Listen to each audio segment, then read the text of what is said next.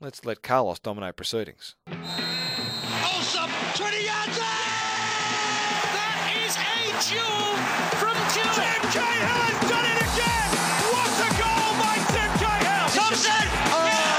Five goals to Archie. Swing out, Baduca's head up. One more, Melbourne are the league champions. Carlos Alberto. To less conversation, more action. On half-time, the World Game with Carlos Alberto Diego from 4diegos.com. For Auction Your Car Auction this Saturday.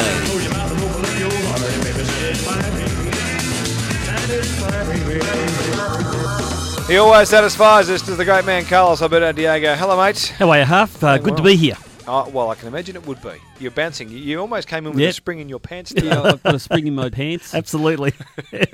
You almost came in with one. As are the Bentley Green boys who... I know. And by the way, I used to be a pub league player of great repute. Well, the great groin. And I never had, obviously, there was no FFA Cup. In those, I had the Jimmy Armstrong Cup, and there was the Ampol Cup and other cups like that. Jimmy Armstrong? Who was Jimmy Armstrong? Daniel Hartford, Mike. You are a great man, the way you've learnt the football over the years. But Jimmy Armstrong, you need... My history of the game. I need to sit you down. Jimmy Armstrong, a great centre forward for South Melbourne, and he played for Juventus in the state leagues many years ago, before the NSL happened. He's one of those great... What sort of years we're talking for Jimmy? I was a young kid, probably in the 70s, late 60s, 70s in Melbourne. My time. Scored goals for fun for South Melbourne and Brunswick Juventus in those days. And went on to be a really great contributor to the game. And there was one of the knockout cups named after him was a reserve cup. Actually, one of these state league reserve cups, and I remember we had a fantastic cup run once in the Jimmy Armstrong Cup. The Jimmy Armstrong Cup. And so anyway, that was a terrific cup, and but I need to sit you down and talk to you about some of these legends of the past. People talk about Barisha these days. He was without all the remonstration, without all the carry on. He was a Barisha scoring for fun in those days too. Was he? Yeah, he's a fantastic player. Right, and hello to Jimmy out there if he's listening. But anyway, the boys, Bentley Green boys, I tried to put myself in their shoes today. If I was, being a pub league player of great repute in my days, and thinking if I had the opportunity for the FA Cup, we're in a quarterfinal, chance to go to a semi-final, you'll be matched up against an A-League club, big day in the lead up to it. The coach would have spoken the year before, a couple of days before, even the night before, and said, listen, make sure you eat well on the day, you sleep and all that sort of stuff. I would have had my steak and eggs this morning. I would have told my wife and the whole family to get away from me today because I'm playing the game over in my head over and over and over again, and get to the game 3 hours early to make sure that I'm dressed and looking good, maybe a bit of a haircut if I need one. If you need one, maybe a shave, maybe one of those manicured shaves, with the like your beard right now, looking fantastic. Yes, so I have to look good for the occasion because plenty of people watching, a lot of A-League scouts are watching, and. Trusting me, I would have played the game so much through my mind that I would have been shot to pieces by the time the whistle blew. But all those boys are out there, and I'm hoping you're not listening to SEN because we want you to be focused. We don't want you to any distractions at all. Just don't play the game too early in your mind. It's a big game for you. Of course, only Adelaide City. It's not United. Adelaide City knocked out West Sydney Wanderers, they're one game away from winning the Asian Champions League. So it's a big game, fantastic game, and good luck to all the part-timers out there who are about to, play the biggest game of their lives, some of them. It's a fantastic opportunity. They may not be listening at the moment, Carlos, but my man Daxi off the SMS is listening, and he wants to pick you up. He wants to, even though there's a spring in your pants, he thinks that may have affected your ability to clearly think about the cup you were playing for. Oh, okay. The Jimmy Armstrong. It's the Harry Armstrong Cup. Oh, it was a Harry Armstrong. Well, I named it after Jimmy. Jimmy was the South Melbourne man. You're right. He was. I always thought it was actually named after Jimmy. It's the Harry. Look at him thinking fast. Harry Armstrong. Oh, well, thanks for clarifying that. But I'm going to dedicate it to Jimmy. Right. Okay, it's a Harry. I don't know who Harry Armstrong was, but I'm dedicating it to Jimmy because Jimmy was a great man and still is a great man. I believe he's involved in football in some way. So Yeah. Righto. Well, that's the we know it's Harry's Cup, but we'll dedicate it to Jimmy. Thanks for clarifying that, listeners. That's what we can do. There's some stuff on the internet. I'm trying to find out who Harry Armstrong was. But you mentioned the FFA Cup. Melbourne Victory take on Perth tonight in Perth. But Bentley Greens. I mean, we've spoken about this all the way through, and you were saying try not to play the game before you have to play it, and I think that's a trap for the local player in a competition like this. But regardless of what happens tonight, these blokes will have an experience that they never thought was possible. That there's no ex-pros playing at Bentley Greens, is there? No, there's some kids who played in the youth level for both Melbourne City. I think two of them are actually currently in the youth squads of Melbourne City's Melbourne Victory, and one guy, Luke Pilkington, who actually won the Football Superstar on Foxtel a number of years ago, and he won that, and he got a contract with Melbourne Victory. I was wondering what happened to that player. Yeah, no, he stayed there a few years. I think he got a couple of senior games, but not quite good enough at that time. Certainly not closing the door on an A-League career. You get a second chance. He's still in his early 20s, but he's at Bentley too. And, of course, coached by the great John Anastasiadis, who everyone in Victorian football and Australian football knows about because he had such a glittering career, not only in Victorian football here with Heidelberg and South Melbourne, but he spent a good 10 or 11 years over in Greece playing for PAOK Salonika, I think it was. So great man and really well respected. Has he got a cup? Well, I'll dedicate a cup to him, and I'm sure if they win tonight, they'll call the FFA Cup the Johnny Anastasiadis Cup. Tell me what we're up against, because I'm on the Bentley Green wagon tonight. We all know the Victory. We know what they can do. We know Perth Glory. That's not much fun part of this. This Bentley Greens Adelaide City game is the fun game of the FFA Cup tonight. Tell me about Adelaide City. Now they were once a might and power in the in the NSL, was it? Yeah, great. Yeah, great team. They won many championships, produced many Socceroos. In fact, I think the one with the most caps, Alex Tobin, was captain for many years there. But the Vidmar brothers came through there.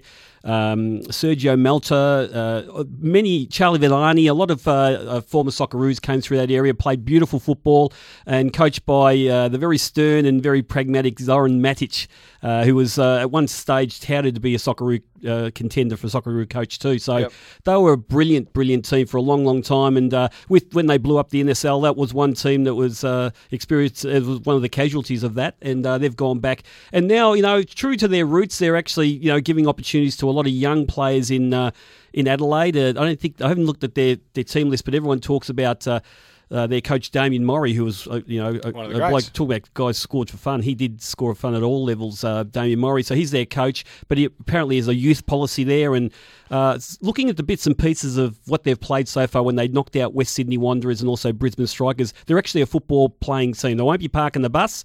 They certainly go at teams. They're young, free spirited.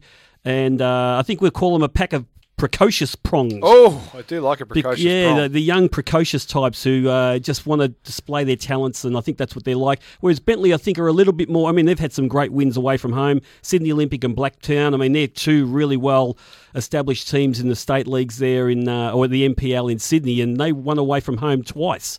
So this Bentley Greens are a hardened unit and coached really, really well by John Anastasiadis. Apparently, he's had to regenerate the team. He's lost a lot of players from last season, and they've all come in now and they're playing for each other. And when you win on the road, on two occasions against really, really good opposition that you don't know much about, because you've got to remember Sydney Olympic and Blacktown are at the MPL level over there. You don't know much about them, but one away from home twice, part-time, that's a fantastic result. So they'll be up for this game. And, but I think it's going to be a terrific contest. Great opportunity for both teams to make a semi-final, which will be terrific. It is going to be great, and we cannot wait to see how the Bentley Greens boys go. Now, you mentioned the coach, Johnny Anastasiadis, there. He was on Evenings with Fining last night, ahead of the game against Adelaide. Let's have a listen to the coach in the build-up to the big game. A coach is only good as his players, and, the boys have put up a magnificent effort the past, especially last two games, where we've had, quite a few players leave us during the course of the season due to injury or players just leaving, going to greener pastures, I suppose. But, the past two games, like I said before, have been very important for us because we played away. We played the two finalists in Sydney, and the boys put up a magnificent effort, and, we came away with the results. And now we find ourselves in this fantastic situation where we're in the quarterfinals, and hopefully we get a result where we can be in the semifinals, and that'll be a magnificent effort from everyone. Now, there he is, Johnny Anastasiadis from Bentley Greens, the coach. He's playing the coach line beautifully there. Not a lot of emotion there, just very matter of fact. Yeah. This is what we're doing. This is what we're up against. This is what we'll do. Not a lot of animation there in the voice of Johnny. I'm hoping there's a bit more pre-game tonight for the boys. I'm telling you, I know the Anastasiadis brothers. I actually had a great opportunity to work almost weekly with Dean Anastasiadis, who was a goalkeeper, a brother of John at Carlton many years ago, and they're both really humble guys. Mm. They don't need to raise their voice much, right, but people listen. Right. Yeah, it's that deep... He's a good voice. Oh, yeah. And you just feel the passion, but he doesn't have to speak very loudly. And I think you felt it there, the commitment and the passion there. I'm moved. Yep. It was almost a spring. We'll see what happens during the break with that spring. Your calls after the break are 9429 1116. If you want to talk about the derby, you can do so, or the ramifications thereof. There's plenty of other issues we want to bring up with Carlos this afternoon, or he wants to bring up with us, and we'll start that after the break.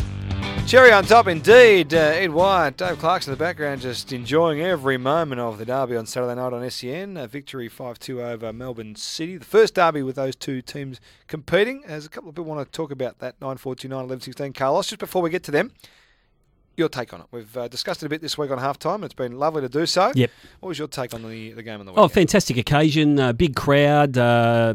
You know, great first half by Melbourne City. I thought they were on top in that first half. Let it slip towards the end. There was almost a Melbourne Heart-type goal they conceded just before half-time.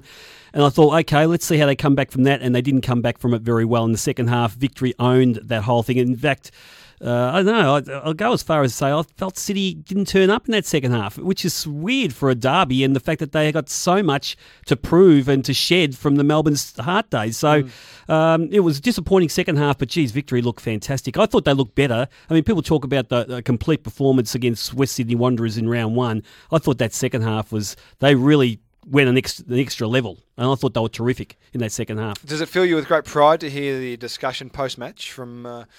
probably non-regular parts of the sporting community? Yeah, I heard Rowan Connolly on your show the other day really loving the atmosphere, and he wrote a terrific article in was it Herald Sun? I think it's Age. The Age, sorry.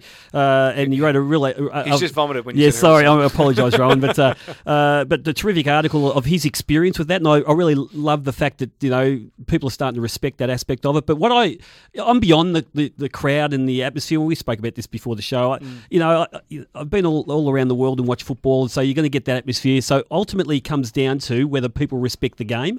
And what I heard a lot this week from people who I have a lot of chats with, and I beat them over the head with the game of football all the time, but they're telling me now is not only the atmosphere is something that engages them, but also the fact that the game is actually watchable. And it's actually not a bad standard. And that's the key. That's the only way it survives. That's sustainability around the sport is around that. And I'll use an example back in year two, in version two, when Sydney played Melbourne down here and they got 50,000. Well, they didn't come back after that. I mean, we went through the times where we were getting 15s and 16s, but we weren't getting up to the 40s and 50s for a regular, sort of weekend sort of game rather than a final. So for me, that's the pleasing thing, and that's where the respect comes in when they start looking at a game and say, this is watchable, and not because of the goals necessarily, but the way the game's played. And that's what's excited me this week. I think goals help for the non-converts at this stage, Carlos. Goals are good for the game. It was great to see 7 on the weekend. Rob in Strathmore wants to talk about it. G'day, Rob. G'day, boys. Carlos, I really like your opinion on soccer because you're forthright. I just got a couple issues with, and I know it's early in the season, but with John Van Skip. Oh, we've been very lucky to get 2 draws. If we hadn't had Villa, who scored late, we probably would have lost both those games. We didn't win a pre-season game. And in the season that when we had a good season, he pulled the pin before the end of the season, and it derailed our season 3 years ago. He said he was leaving because of family reasons, and he took up a job in Mexico as a technical coach. We still haven't won a game in Australia away since 2011, and I know John wasn't in charge the whole time. But when does the pressure start to mount on him to get results? I would think, Robert. I'm assuming you're a Melbourne City fan too. So, I reckon you guys have got to demand as much as you can out of this club. They've rebranded now. They're a club that's trying to shed that Melbourne heart. Not only the brand, but also how they performed in their previous guise. Don't forget also when he came back and he took over from John Aloisi that he nearly got him into the finals against all odds last year. So you have got to give him some credit for that. But I agree with you. I think the biggest thing about the weekend is, and social media, it's not me saying it, but social media and what the punters out there are saying, is this just Melbourne Heart rebranded rather than a new club with a new attitude, new culture and so forth? Because that second half was poor, and John Van Skip came out and talked about the fact they weren't mentally strong in that second half. And if you're not going to be mentally strong in a derby, when are you going to be mentally strong? So this is the thing, Rob, I think everyone is under pressure there. Everyone is under pressure. They don't want any knee-jerk reactions, though, because you want some stability. But, geez, everyone is under pressure there. And I believe the owners or representatives for the owners were there in the stadium on the weekend. They're here this week. So if you're ever going to feel the pressure, it's this week.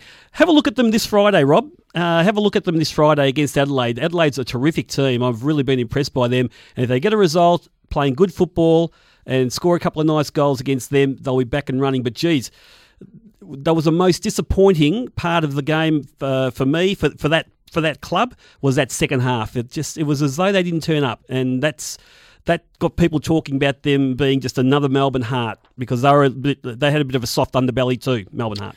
Thank you, Rob, for your call. First on the line always gets rewarded. 2 bottles of red and white wine from AR Property Investments, 18 holes of golf at the Keysborough Golf Club, $50 Ballon Barnett voucher, and SEN's Inside Footy magazine as well coming your way. Stay on the line, we'll get your details. Phil's in Bulleen. G'day, Phil.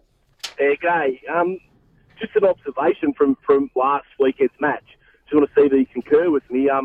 So I reckon Villa ripped it up in the first half, and then they moved him into a central position in the second half, and they started knocking long balls to him.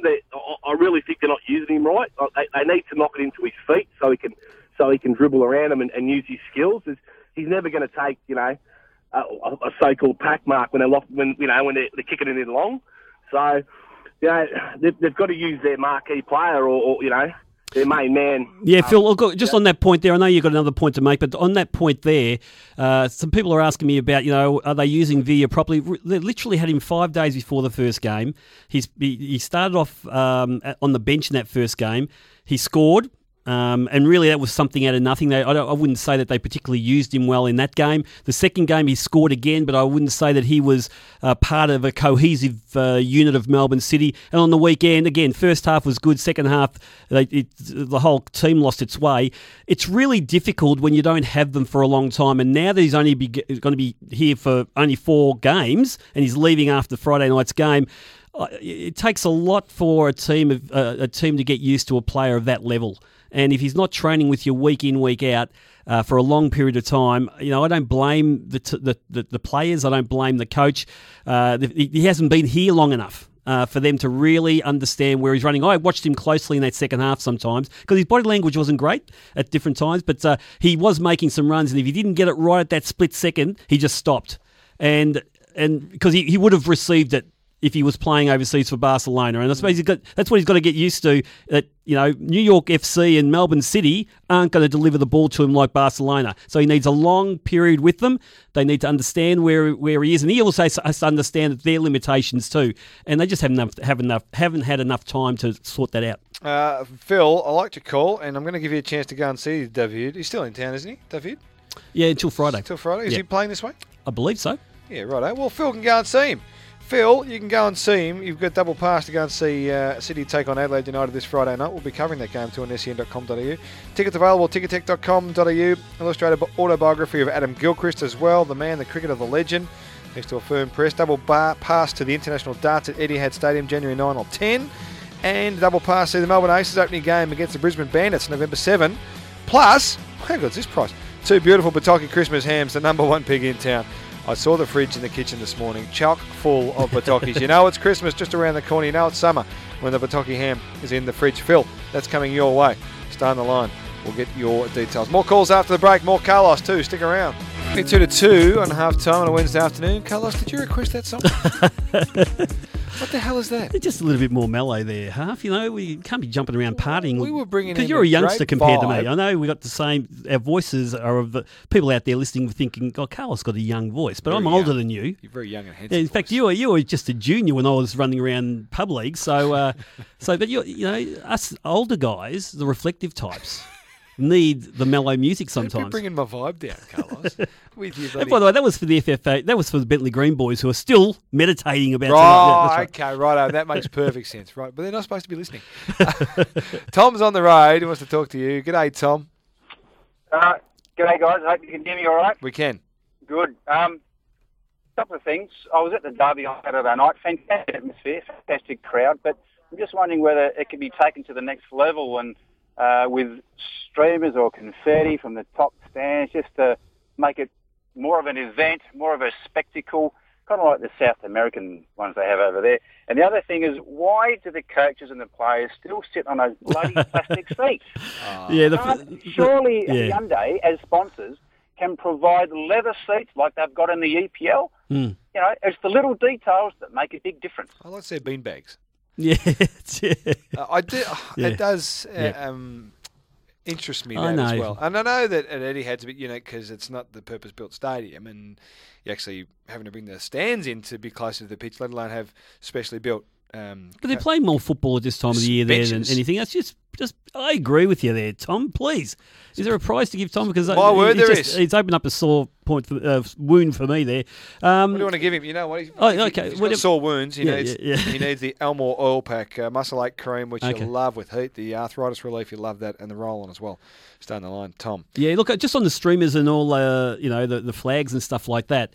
I know Rowan Connolly actually wrote this in his article that, you know, the VFL used to have that and, you know, and it was great. It was a real good visual, but you're not getting that at Etihad these days. And I don't know whether they're thinking that's a dangerous object. I don't want to get into this because I know fans from different groups will ring up and you know, start complaining about the security and all that sort of stuff. But I don't know if they think that that's where they hide the flares to bring them in or whether they're dangerous things themselves. But it's all like OHS sort of stuff these days. They're banned from the AFL too. Yeah, exactly right. So you don't see many sports these days. I mean, you talk about the South Americans. I mean, you watch the Bombinera Stadium in Boca Juniors stadium there in Argentina, and it would be lawless. I don't think they have any police in that stadium at all. In fact, I think the fencing, which goes 30 or 40 metres up in the air all around the ground, I think that's to protect the security that are just watching them on the inside of the ground. So I think they do anything they want in South America because of the fervour of the crowds and just the huge numbers and their traditions. You wouldn't want to implement anything like crowd safety there because they just wouldn't accept it. But here, I suppose it's the rules of the stadium, it's the rules of the FFA, it's what's happened before. I want to just put it all on the FFA and the stadium's hands. It's the crowd behaviour at different times before that's lent itself to it. So, I don't know. It may be in a few years' time when everything's a little bit more comfortable and people trust each other, but at the moment, obviously not. If Hyundai were to get some leather-bound seats there, F1 style, like they do in the EPL, how many would they need per bench, Carlos? How many seats would they need? Well, it sounds like I've seen the length, the amount of support staff and the assistant coaches and... Yep.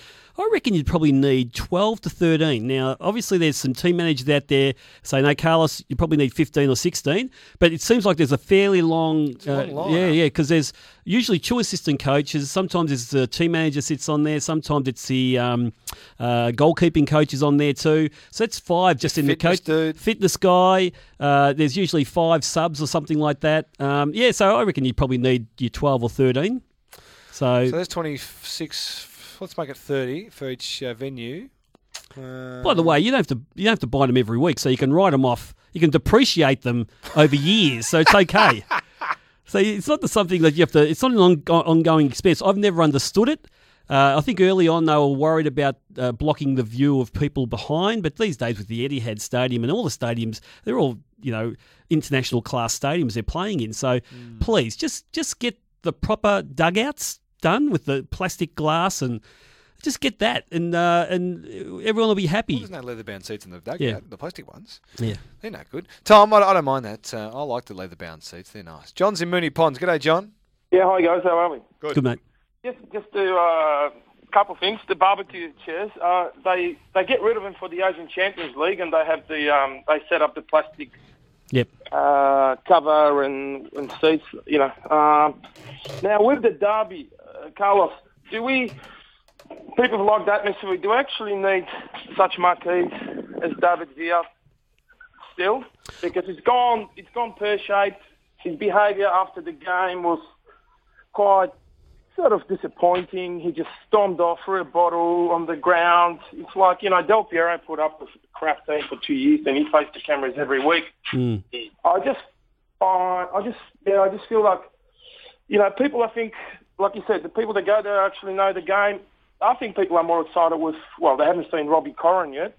No, but people are quite excited with the attitude of Damien Duff, and I think the game also changed. Carlos, sorry to just say my bit. Games also changed when I think Eric Partula came off, which was, I think, the result of the third goal. But they just lost any, I guess, possession that they had in the midfield. And that's why Villa never really got into the game in the second half, because they just were outbossed in the midfield and obviously in the back three or four. Yeah, look, I think it was a collective effort, lack of effort in that second half that led to victory just completely dominating. But on the point of the marquee player, I think we've seen an evolution since year one of the A-League, where suddenly their big stars were probably names that weren't overly remarkable. I mean, they're not, yeah, but they were bigger stars than what they used to have in the old NSL, and we've turned those over, and some were good, some weren't so good, and then suddenly we get to the big, like, stratospheric type marquee in Del Piero, and he comes in, and he was great as an individual, but he certainly didn't lead the team to win. And I think what we've learned there is you've got to actually have a team around these people if you want to get the benefit, and they've got to be here for a sustained amount of time. With David Villa, I think, you know, again, they tried to give him a decent side, and I think that's what happened, but he's only here for 4 games. So, you know, I do genuinely feel for John Van Skip and the Melbourne City team and the club, because I don't believe that they orchestrated him to only be here for 4 games. I think they all expected him to be here for 10 games. I'm only speculating there. I don't really know. But you know, how can you really judge him other than the fact that he has scored some good goals? He had some great moments in the first half on the weekend, but he's only here for 1 more game unless he scores a hat-trick on Friday and he leaves with 3 points for Melbourne City in the bag. I don't know whether you would deem him a huge success, but he certainly hasn't been really, really bad Romario style when he was here for Adelaide all those years ago. Thanks for your call. We'll get to a break, Carlos. Frank and Talamarine wants to talk Socceroos, and I want to bring that up after the break as well. We've been given a number. They've told us where we rank in the scheme of things, and it's not pretty, Carlos. And you're going to cop that right between the eyes after this. 10 to 2, Carlos Alberto Diego is with us until 2 o'clock. He'll be back this evening from 11 as well with his other 3 Diego mates. Big night of FA Cup. They'll have the game finished. The FFA Cup. FFA Cup? Yep. Is that what I said? No, it's FFA Cup. Oh, sorry. FFA Cup. Killing me, you are. Always drop that F. Never drop the F. Bentley Greens would have been done and dusted by that stage. No, they wouldn't be done and dusted. They would have been victorious. That's what I'm saying. Done and dusted, the game. The game finished, so there'll be a lot of crosses to their change rooms, hopefully. All the singing and dancing and so forth. And, of course, the Melbourne Victory game is on while we're on. So we'll be calling that game on SEN. Brilliant. No, like it. I'm going to give you a number, Carlos. Tell me what it means. 94. Yeah, apparently that's our ranking. It's our ranking, yeah. Carlos. I've never had faith in FIFA rankings, number one. Okay, but having said that, we haven't justified being any sort of actually going up in the rankings. I know we're going up the wrong way, but really, look, we just haven't played enough games that are meaningful, and it seems like they're putting the multiplier effect on our losses and our draws these days. So we just seem to be going down not by 1s and 2s, but by 10s and 20s. Well, then I'll give you this number. If you're not happy with 94 and its relevance to the situation, what about 11? 11. 11 in Asia. 11. Correct. Yeah. With the AFC Cup just down the road here. That's a joke. That's a joke. 11th. We're talking walking away with a title, Carlos. No, are we getting ahead of ourselves? Yeah, no, that's a joke. We're not 11th. We're not 11th in Asia. They're telling me 11th. Who's The AFC are telling me... They're faceless men. Faceless mathematicians who have come up with those figures. 11th. We're not 11th. Okay, I'll cop 94th in the world, but we're not 11th in Asia. 11th. Can you give us the ones... Who's from 1 to 10? Have you got that? I haven't got that. Okay, so... R&D will get that for me. Yeah, come on, R&D. Get those... Because 1 to 10 in Asia. I'll slaughter anyone... If we're not in the top 5 or 6, I'll go he. So, 11. We're not, mate. Yeah, I know. So I'd like to know what's from 6 to 10 that's beating us at the moment. I'll find out. I'll get R&D onto that. They're onto that at the moment. Frank's in Tullamarine wants to talk Socceroos. Good day, Frank. Yeah, hi, gentlemen. How are you? Good, mate. Hi, Carlos. Just two questions regarding the Socceroos. First question is, if we do win the Asian Cup, how many spots do you think will go up in FIFA rankings? Because it seems that... Every time we win, we move up one spot. Every time we lose, we drop 20. Yeah. That's the first question. Yeah. The other question is, look, the sporting rivalry between Australia and England in all sports goes back 100 years, but we play them in the cricket what feels like every month. We play them in the rugby what feels like every second month. But the last time we played England in the football was 2003. Yeah. That's over a decade ago. Now, we know that the Poms are frightened to play us in anything because we always beat them. But why do you think that's the case? Oh, no, look, it's purely because, firstly, the rugby, you referred to the rugby and the cricket. I think they've looked upon Australia being their equals or even better in both those sports. They've never looked at Australia being anywhere near the standard of English football, even though you talk about 2003, we beat them 3-1 there. There in England, and with some of their best players of all time in that squad. So, but they just took it as a friendly. I think Sven-Goran Eriksson changed his whole team at halftime, so he didn't take it really seriously. And these days, it's the football calendar is so crowded with different international commitments and club commitments. There's all the clubs in Europe who just don't want their players to leave. So you're going to put a friendly out there between Australia and England that's regular. They just wouldn't accept it. The only time where, and I would have loved to have seen this, where we would have drawn against them in the World Cup, either in the group stages or in the knockout stages. That's when you'll see the whole parochial stuff around what you get around rugby and cricket, but it'll be the one-off. It just won't happen in football the way both teams are perceived at the moment, and also the restrictions on players being let go from their clubs because of the requirements of their contracts there. Thank you, Frank. Down the line, you've got something. I'm sure you have. The Elmore Oil Pack. That's what you've got. Had to reach back for that. Muscle ache cream and the arthritis relief. You'll love it. Thanks for your call. Just on the 6 to 10, Carlos, we're ranked 11 in Asia, yep. Right? Yep. The teams in front of us, number one? Yep. Who do you reckon number one is? Iran. Well, correct. Yep. They rank 51 in FIFA. Yep. Japan are number two. Yeah, 52. Who can't win a game, by the way, at the moment, but they're number two. Yep. Well, they're 52, so they're better than us. That's why England aren't playing. That's why they're in top 50. When they lose 4-0 against Brazil, who? Japan, they go down 1 or 2 rankings. We go 20 rankings down. Not sure that's correct. I think you got some bias going on here. Yep. Uzbekistan, the Uzbeks, the might of them are 3 in Asia. Korea. I don't understand that, but anyway. Republic of Korea are 4. Yeah. Jordan, Michael, is 5. With all due respect to our Jordanian mates, that's a joke.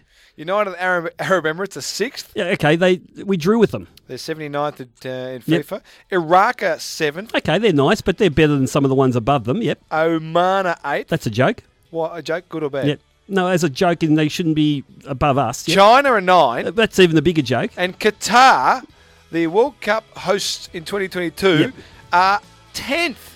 We are the dregs of the AFC, That list is the comedy club of world football. It's a comedy club, okay? It's a big joke. Until we can break the top 50, England aren't coming knocking. We've got to be top 50. Yeah. We're 94th. What's happened? We're only just ahead of Nepal, Carlos, in the AFC.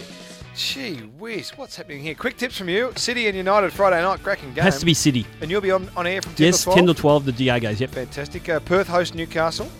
Perth. Yeah, Perth by street, 3-0. Sydney FC hosts Central Coast. Sydney FC, yes. And Monday, where you'll be back on after the game as well, 10 to 12, Victory hosts the Phoenix in the pre-cup game. Even though Wellington's been plucky, Victory been very, very good, and I'll expect them to do the business over Ernie's team. I want you to get onto the AFC and do something about this ranking system, because if we're just ahead of Nepal, not by much, then we're going backwards in a big, big way. Thank you, Carlos. Thanks, mate. See you next week.